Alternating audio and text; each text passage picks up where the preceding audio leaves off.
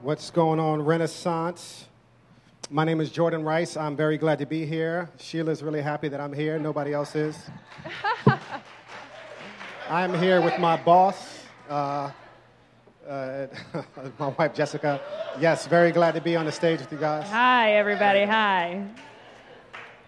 Hey, so we're really glad to be with you guys today, uh, especially on Church and Chill Sunday. I hope you guys uh, spend some time with us after and head with us down toward Morningside Park. It's going to be a, a good time. One of the things that I think I love the most about Renaissance is the diversity. Uh, I love to look out in the room and just see all of the different faces from literally every ethnicity, uh, different age groups. It's one of the most beautiful things about what God has done with Renaissance, and I, I don't know that I celebrate it enough. But by far, the most diverse place I've ever been was at Renaissance. It wasn't a church, it was uh, the cardiothoracic ICU at Columbia Presbyterian Hospital, about 50 blocks north of here. Uh, there were Muslims and Jewish people and Christians and white people, black people, Asians, Latinos. Uh, there were people from everywhere, even the faraway land of Staten Island. They were also, they found their way to Columbia. Uh, but they weren't there for anything good. Uh, they were there because one of their loved ones had just had a major heart surgery. And families would be huddled together, crying and praying and pacing up and down the hallway, hoping for some good news. Every now and then, the nurse would come out and she would escort a family into this private family room. And after having been there for a couple of days, I realized that when a nurse comes out, uh, she's not coming to tell you anything good. Now, I was there because I was with my, my first wife, Danielle. Uh, she had just had uh, a major heart surgery, an open heart surgery. Uh, a few weeks before that, actually, she just wasn't feeling well. We thought it was something small, like a, little chest virus. Uh, that's what the doctor told us at first. Uh, but after a couple of weeks of not being able to shake it, we decided to go to the ER. So we get to the hospital, and when we got there, they said, hey, instead of just sending her home, we're going to actually have to admit her and keep her overnight. Day after day, uh, I watched as her condition got worse and worse. And about five days after she had been hospitalized, uh, she got rushed by ambulance to Columbia for a heart surgery. They were calling it a procedure at first, uh, saying, hey, 45 minutes, she'll be in and out, she'll be feeling great in no time. About three and a half hours later, the surgeon came out with a pretty crazy expression on his face, uh, letting us know that she had actually almost died on the operating table, and we had no idea still what was causing everything that was going on. So there I was in the mix of the rest of the families there at Columbia, alongside my family, praying and crying and pacing the hallways, just hoping for some good news. One morning, about five days after she had gotten sick, and about five days after the surgery, I was sleeping on a recliner at the hospital, and the cardiologist came up to me uh, at about six in the morning and woke me up. And I knew that either he has some amazing news or he has some terrible news, but certainly there's no reason you come at six in the morning uh, just to tell someone uh, about something benign. And he shot straight. He said, Actually, this is the worst case scenario. Uh, Danielle has primary cardiac angiosarcoma. It's an extremely rare and it's an extremely aggressive form of cancer, and the tumor starts on your heart. It actually starts in the worst place imaginable. And at this point, he was saying medically, we're looking at a few weeks, uh, maybe a few months uh, tops. And there we were, crying and praying and hoping alongside of everyone else that somehow this news that we knew was going to be terrible wouldn't end up turning out to be that bad. Danielle and I, are Christians, we love God. This story can't end this way. But about 10 months later, uh, after that day, uh, we found ourselves back in the hospital. Uh, this time, I was watching her take her last breaths. And as I sat there in the hospital watching her take her last breaths, uh, the, the nurse came up to us and offered us the family room and telling us, hey, you can take as much time as you want. But what can time do for you once life has given you a brand new reality and that the only thing you want to do is go backwards, not forward? We were left wondering, what now? And I also am familiar with those family rooms that Jordan just described. I found myself sitting in one nearly eight years ago on a random Thursday night in July um, in a hospital that was just outside of Washington, D.C., where I lived with my first husband, Jerron. And earlier that day, I'd been at home relaxing after a day of work, sitting on the couch when um, Jerron and his friends had gone out riding on their motorcycles. And a little after 9 p.m., there was a knock on the door, and I jumped up to answer it. And standing there was the girlfriend of one of the friends who'd been out riding with Jerron that night. And she told me that he'd been in an accident. And as panic just coursed through my body, you know, that feeling you get where you feel like the heat coming from the tip of your scalp down to your feet, she quickly reassured me that he was all right that uh, he'd been rushed to a hospital in an ambulance and that she would give me a ride there. So we hopped in her car, we got to the hospital. When I saw Jerron's friends, they told me what was going on. They said he was in bad shape, that he had a broken foot, and that he had been complaining of some discomfort in his chest, but that he was all right. Um, so I felt at ease, but within a matter of just a few short minutes, the assurances that I'd been getting from friends that he was going to be all right quickly changed to the emergency nurses telling me that the doctors were doing everything they could to keep him alive. And so I am sitting in this family room, and the best thing that I know to do is to pray. And we all start praying, me and his friends. And when I finish praying, I turn to everyone in the room and I say, you know what, Jerron is going to be okay.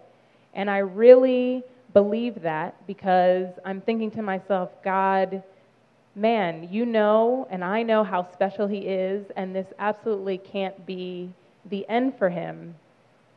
So we sit in silence after praying, and the nurse returns this time with a doctor who is looking for me in the room. I raise my hand to let him know where I am, and he tells me that Jerron had a lot of injuries, that he had a lot of internal bleeding, and that they had tried to drain the blood out of his body and give it back to him, but it was just too much of a strain on his heart, and he was sorry. And I immediately shot out of my chair and I started shouting, No. Actually, I wasn't even shouting, I was very calmly saying no. Over and over again, though, because I believe that if I said it enough times, I could make the news untrue. And I even pleaded with him to go back and try again, as if there was some way that he could go back there and bring him back to life. And the truth was, there was no way. The truth was, I had gone from sitting on my couch with plans of having cheesecake for dessert when Jerron got home to this, in this family room, in this hospital with Jerron's friends, men who are covering their faces as they cry. I had to call Jerron's parents and give them the news, and my heart broke two more times people started showing up at the hospital, and a lot of things became blurry. And eventually that night, I had to go home. I had to leave Jerron there, I had to leave the hospital. And I was left to grapple with this new reality that after being married for just two and a half months, I was a 26 year old widow. Now, I'm left there in this moment thinking, now what? Similar to what Jordan was feeling after Danielle died. And whether we look at the death of a spouse or a loved one, or horrendous terror attacks happening around our world, or cancer, or miscarriage, or persecution, suffering, the reality is that suffering is all around us. And there are many times where life hands us things that hurt so bad, and we are left saying, Now what? When you think about it, there's really probably just three kinds of people in this world we live in there's people who have suffered, there's people who are currently suffering, and there are people who will suffer. And for the past few weeks here at Renaissance, we've been walking through Paul's letter to the Philippians, and we've been talking about joy, which we've defined as a settled state of confidence and hope in joy, in, excuse me, in God. And this morning, we've shared our stories of suffering not to depress you, um, but really because we understand firsthand that suffering can be a very real obstacle to this thing that we've been talking about joy. So we think it's worth asking the question how can we have this settled confidence and hope in God when life hands us really difficult situations? Surely, you and I need a hope that suffering and pain can't destroy. And the reason we've chosen to walk through the book of Philippians for this series about pathways to joy and developing a theology of joy is because Paul, the author, repeatedly talks about joy throughout this letter that he's written. But here's the kicker he's writing this letter as he's going through an immense amount of suffering. Paul is writing this letter as he's locked in a dungeon with no light and no food, far from the people he loves, heavy chains around his neck and feet at all times of day, and yet he's still talking about joy. In fact, throughout this book, which is only four short chapters, Paul uses the word joy or rejoice at least 16 times. And when we imagine the things that he's going through, which, quite honestly, for most of this room, we can't even begin to fathom the things he was going through, to know that he continued to talk about joy over and over, we think he's really a great source and worth listening to. So, before we dive into all the things that suffering produces in us, I think it's important for us to tackle two common misconceptions that we often have when it comes to thinking about pain and distress in our lives.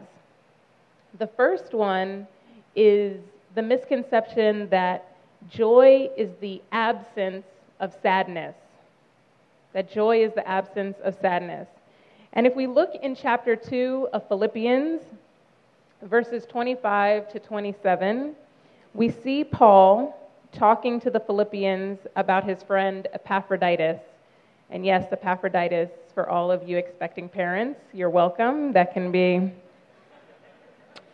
an excellent name for 2017. Okay.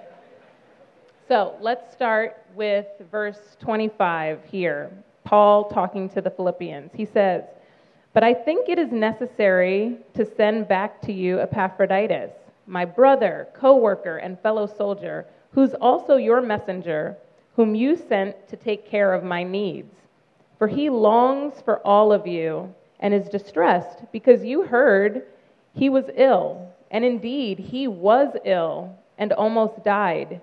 But God had mercy on him, not only on him, but also on me to spare me sorrow upon sorrow. So, did we catch this, Renaissance? Epaphroditus was Paul's really good friend, and he had been very, very sick, almost to the point of death. And this is how Paul talks about the thought of his friend dying. He calls it sorrow upon sorrow. Some of us are prone to have this misconception that when we talk about joy, it's all about the absence of pain and sadness and grief, um, that it's all about feeling good and happy and like everything is sunshine and roses. But we see here in Philippians that Paul, the man who is writing over and over about joy, was very much in touch with the concepts and feelings of sorrow and sadness. He wasn't asking for sorrow, he certainly wanted to avoid sorrow, but we also see he had a very real good hold of what it means to feel sadness and at the same time have joy. And, and why is that? Why was Paul able to feel sadness and also feel joy? Well, I think it's because the opposite of joy is not sadness, though we're often prone to think that it is. The opposite of joy is not sadness. In fact, the opposite of joy is hopelessness.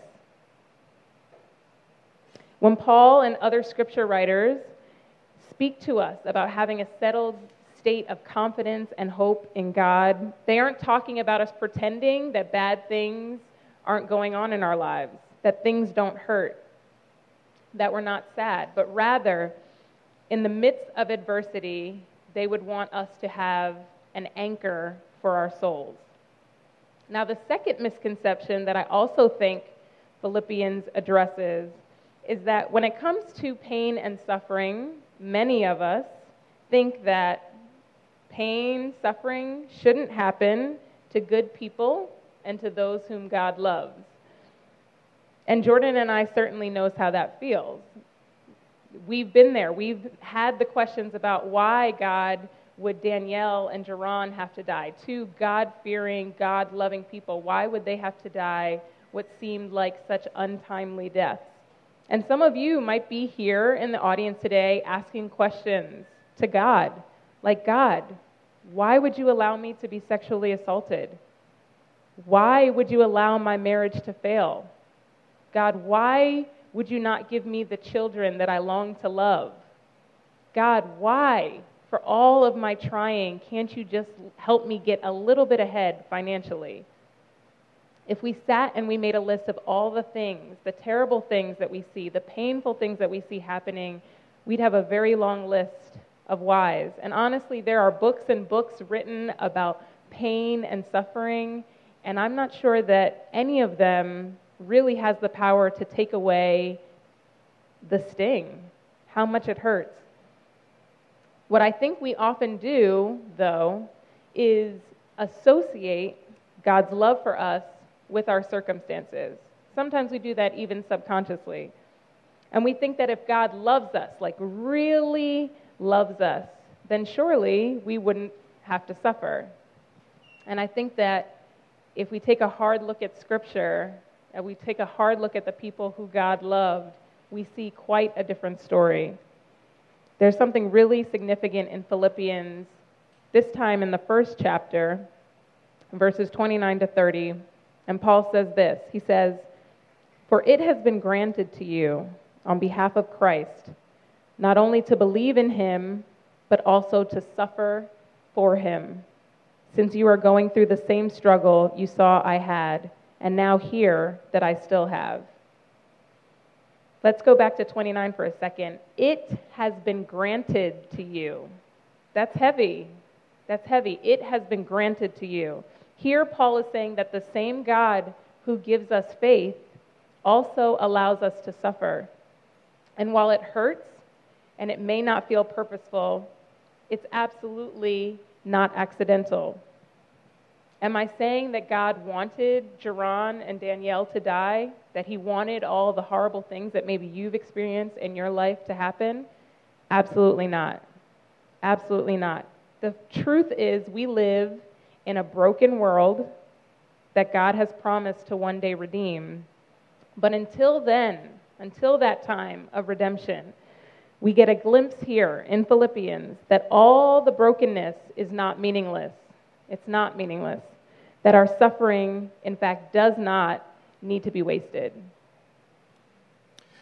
Now we know that today uh, we have, in some ways, an unenviable task of telling people, some of you who might be going through some difficult situations, uh, experiencing some painful places in life, that everything that is coming your way is neither accidental nor meaningless.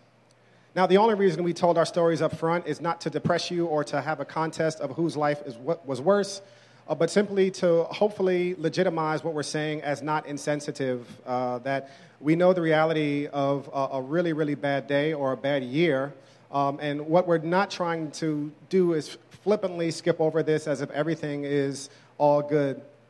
That being said, Paul's argument here to this Philippian church is this everything that has come your way is neither accidental nor meaningless.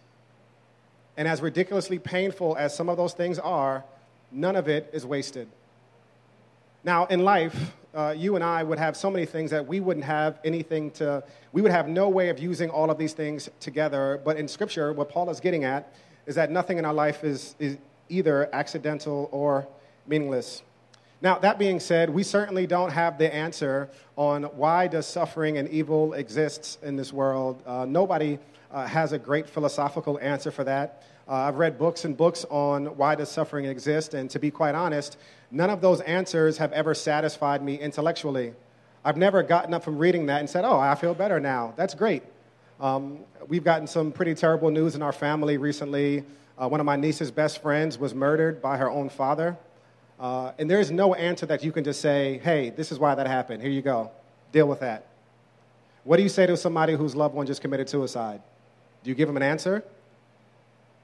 There is no philosophical answer that can address that uh, in a way that would emotionally satisfy you. And I don't think that what Paul is trying to do here is say, here, here's an answer for you just to take and to accept. I think what Paul is getting at is that what's going on in your life, the things that God allows, are neither accidental nor meaningless, and that God is doing something with that suffering. And as impossible as it is to believe, this heinous thing that we all hate, suffering, is a tool that God uses to produce things inside of us that will ultimately lead as a pathway to joy.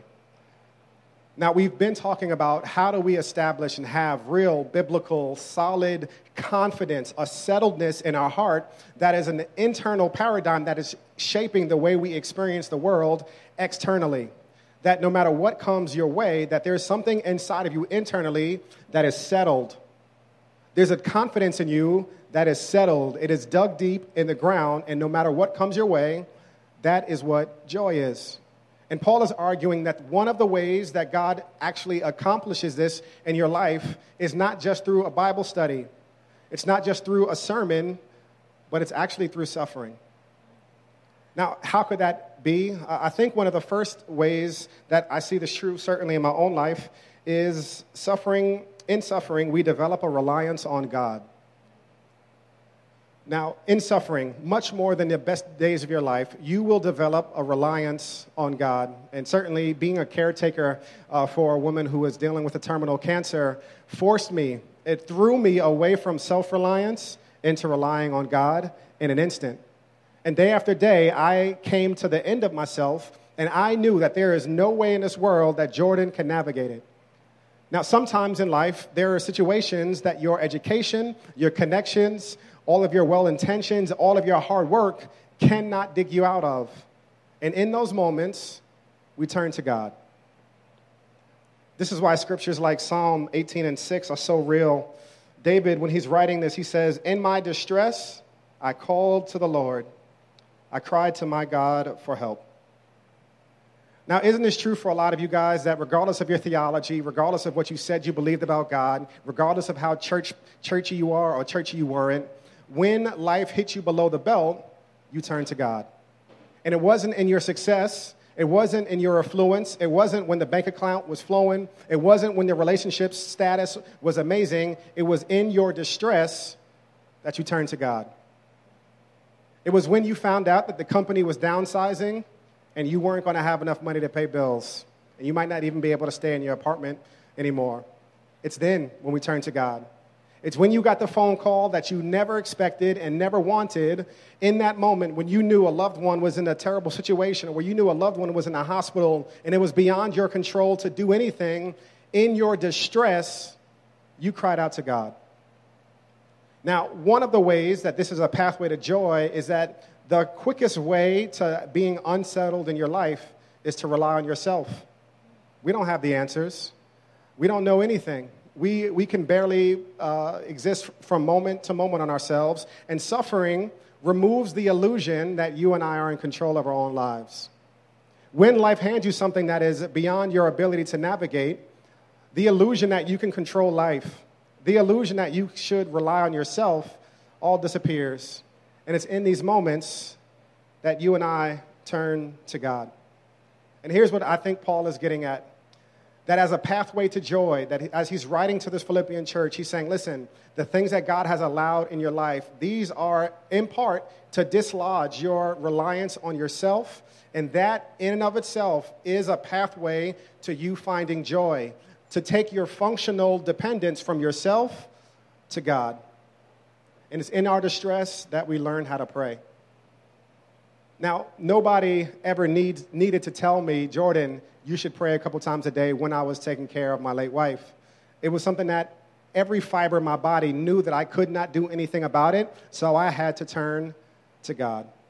And in these moments, when God allows certain things to happen in our life, part of it, as painful as it is, is to dislodge our functional dependence on ourselves, and it removes that illusion, and it really does cause us to depend on God. And the result of that is a more settled state of confidence because God is the only thing that is immovable. God is the only one that will not change from season to season, generation to generation. God is everlasting and we are not. And in suffering, we learn to lean and depend on God. Amen.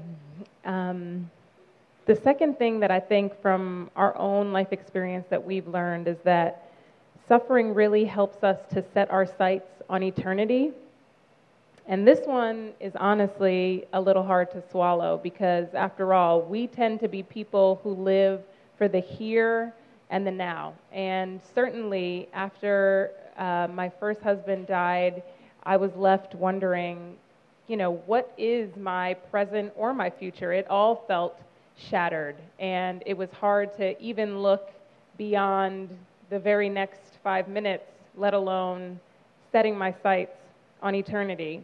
But in the weeks and the months after Jerron passed away, I slowly started to realize how I had developed, before he passed, a very faulty understanding of who God was, and also a very faulty understanding of where I should place my hope. Before Jerron died, I would say that I had kind of your run of the mill fears and anxiety about, you know, the the safety of my family or what the future might hold. And my method for trying to calm my fears was often to pray to God and to say, God, I know that you love me, and I know that you are going to do all of these things that I can see are very good, that you'll do all of these things for me. And that was a great line of thinking. It was all good until it wasn't, until I didn't get the thing that I wanted. The thing that what I would consider is absolutely a good thing for my husband to stay alive. When I didn't get that thing, it called into question all kinds of different things for me. I learned that I really, as opposed to fixing my eyes on the circumstances of my day to day, had to fix my eyes on something more permanent. I had to fix my eyes on something that never changes. And you know the one thing that never changes? God. Instead of saying, God, you won't let this thing happen because you're good. And I think a lot of us use that line of reasoning. I learned to say, God, whatever happens, I know you're working all things together for my good. And that was a huge shift.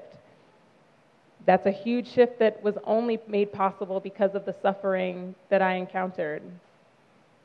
There's uh, a passage of scripture in the book of Matthew, the seventh chapter, where Jesus is sharing the parable about a house built on different foundations. And in the parable, he says this, starting um, chapter 7, verse 24. Everyone then who hears these words of mine and does them will be like a wise man who built his house on the rock.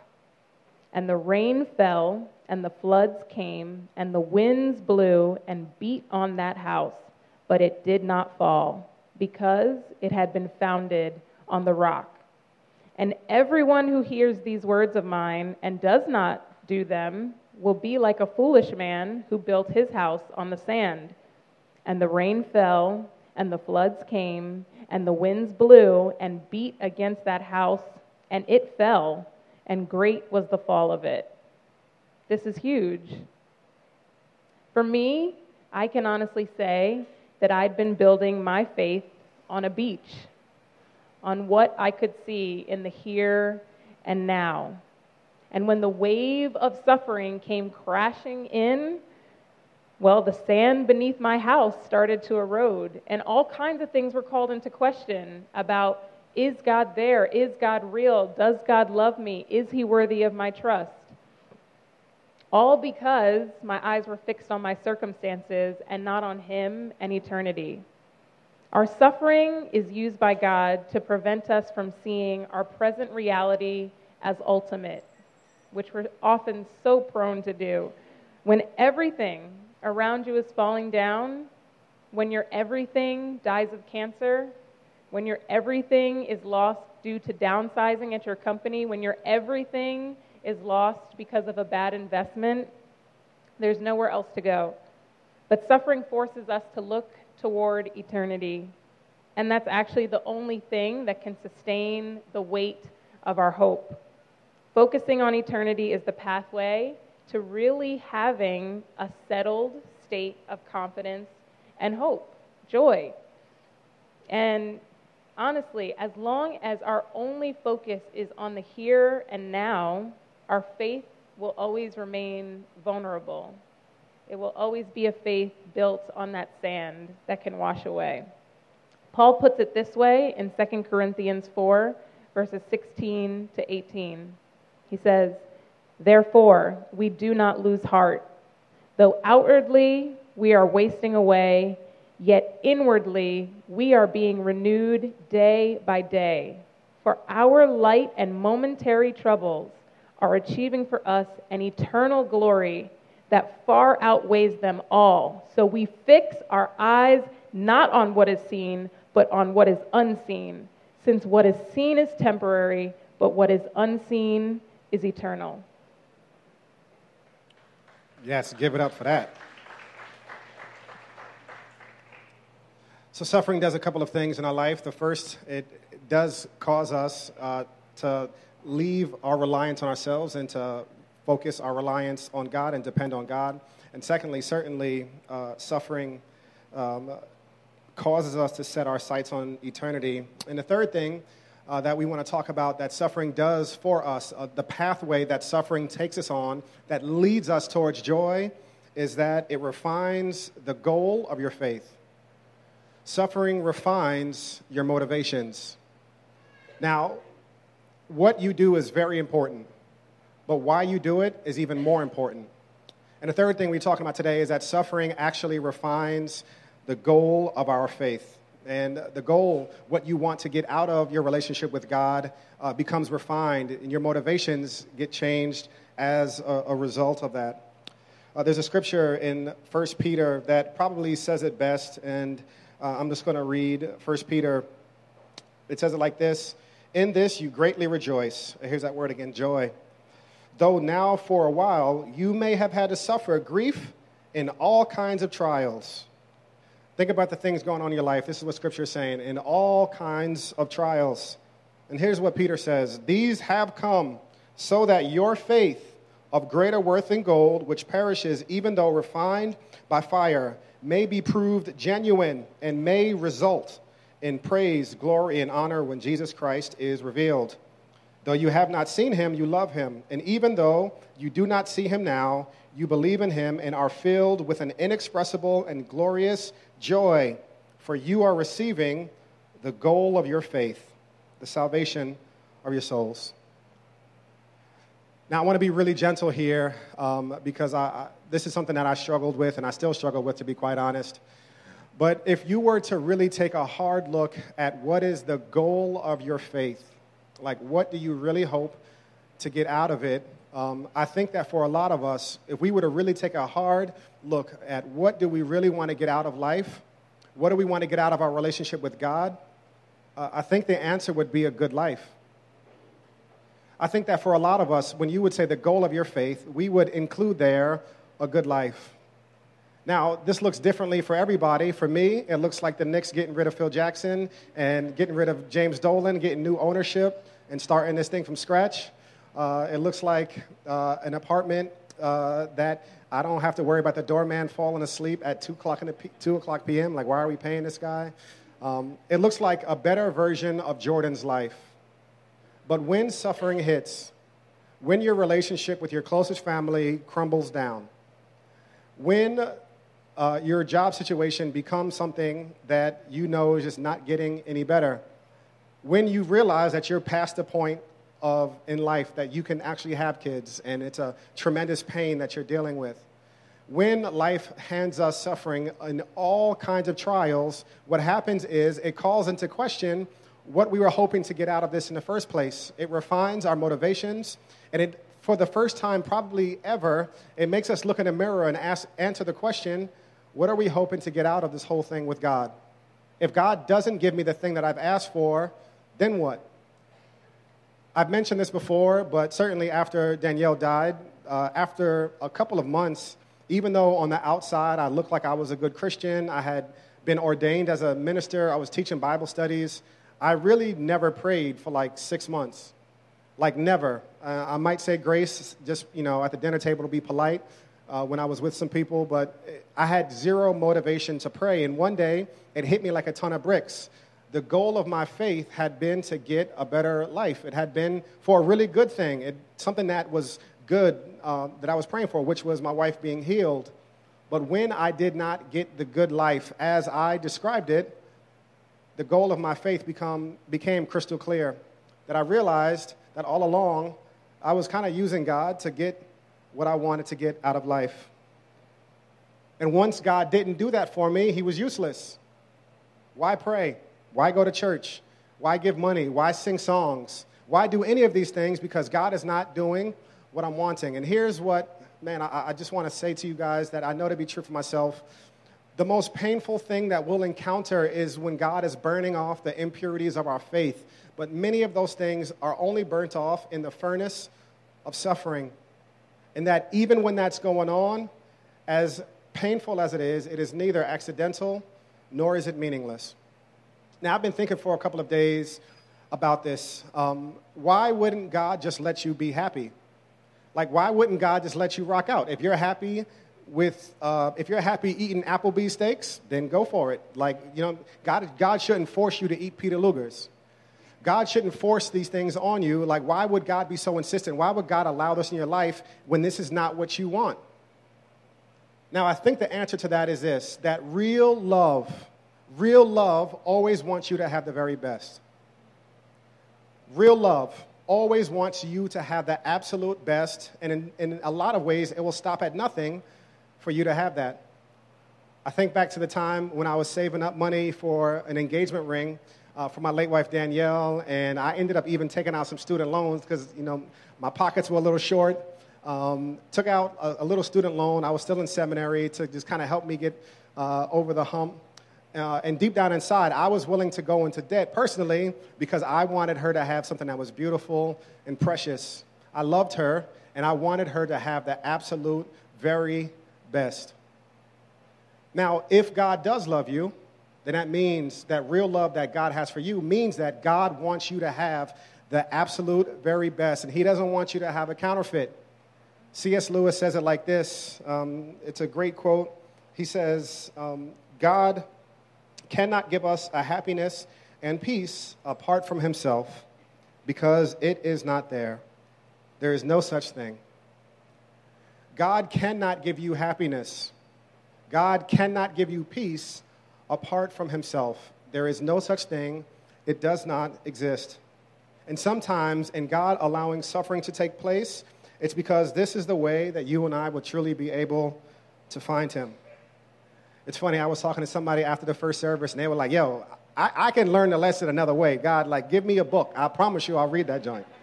Like, what book is it? I'll read it. You don't need to burn my house down. You don't need to kill somebody for me to get this lesson. Uh, and I think that's us also misunderstanding God's intentions, that God is not uh, a bully that's holding us down in the sand to, to make us learn a lesson. That is not what God is doing in, in, in allowing suffering. But it is that God, in some ways, is burning off the impurities of our faith because He knows what would truly make us happy and peaceful and to truly find this settled state of confidence and joy. And sometimes God accomplishes that in the furnace of suffering.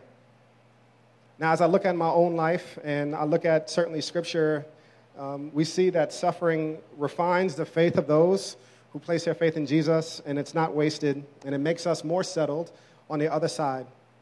Now, do I think I could have learned a whole lot of lessons about God um, and a whole lot about Jesus and a whole lot about how to be a good pastor and all this other stuff without my wife dying? Absolutely. I don't think that God wanted this to happen or that, uh, that God um, somehow thought this was the only way this could exist in my life.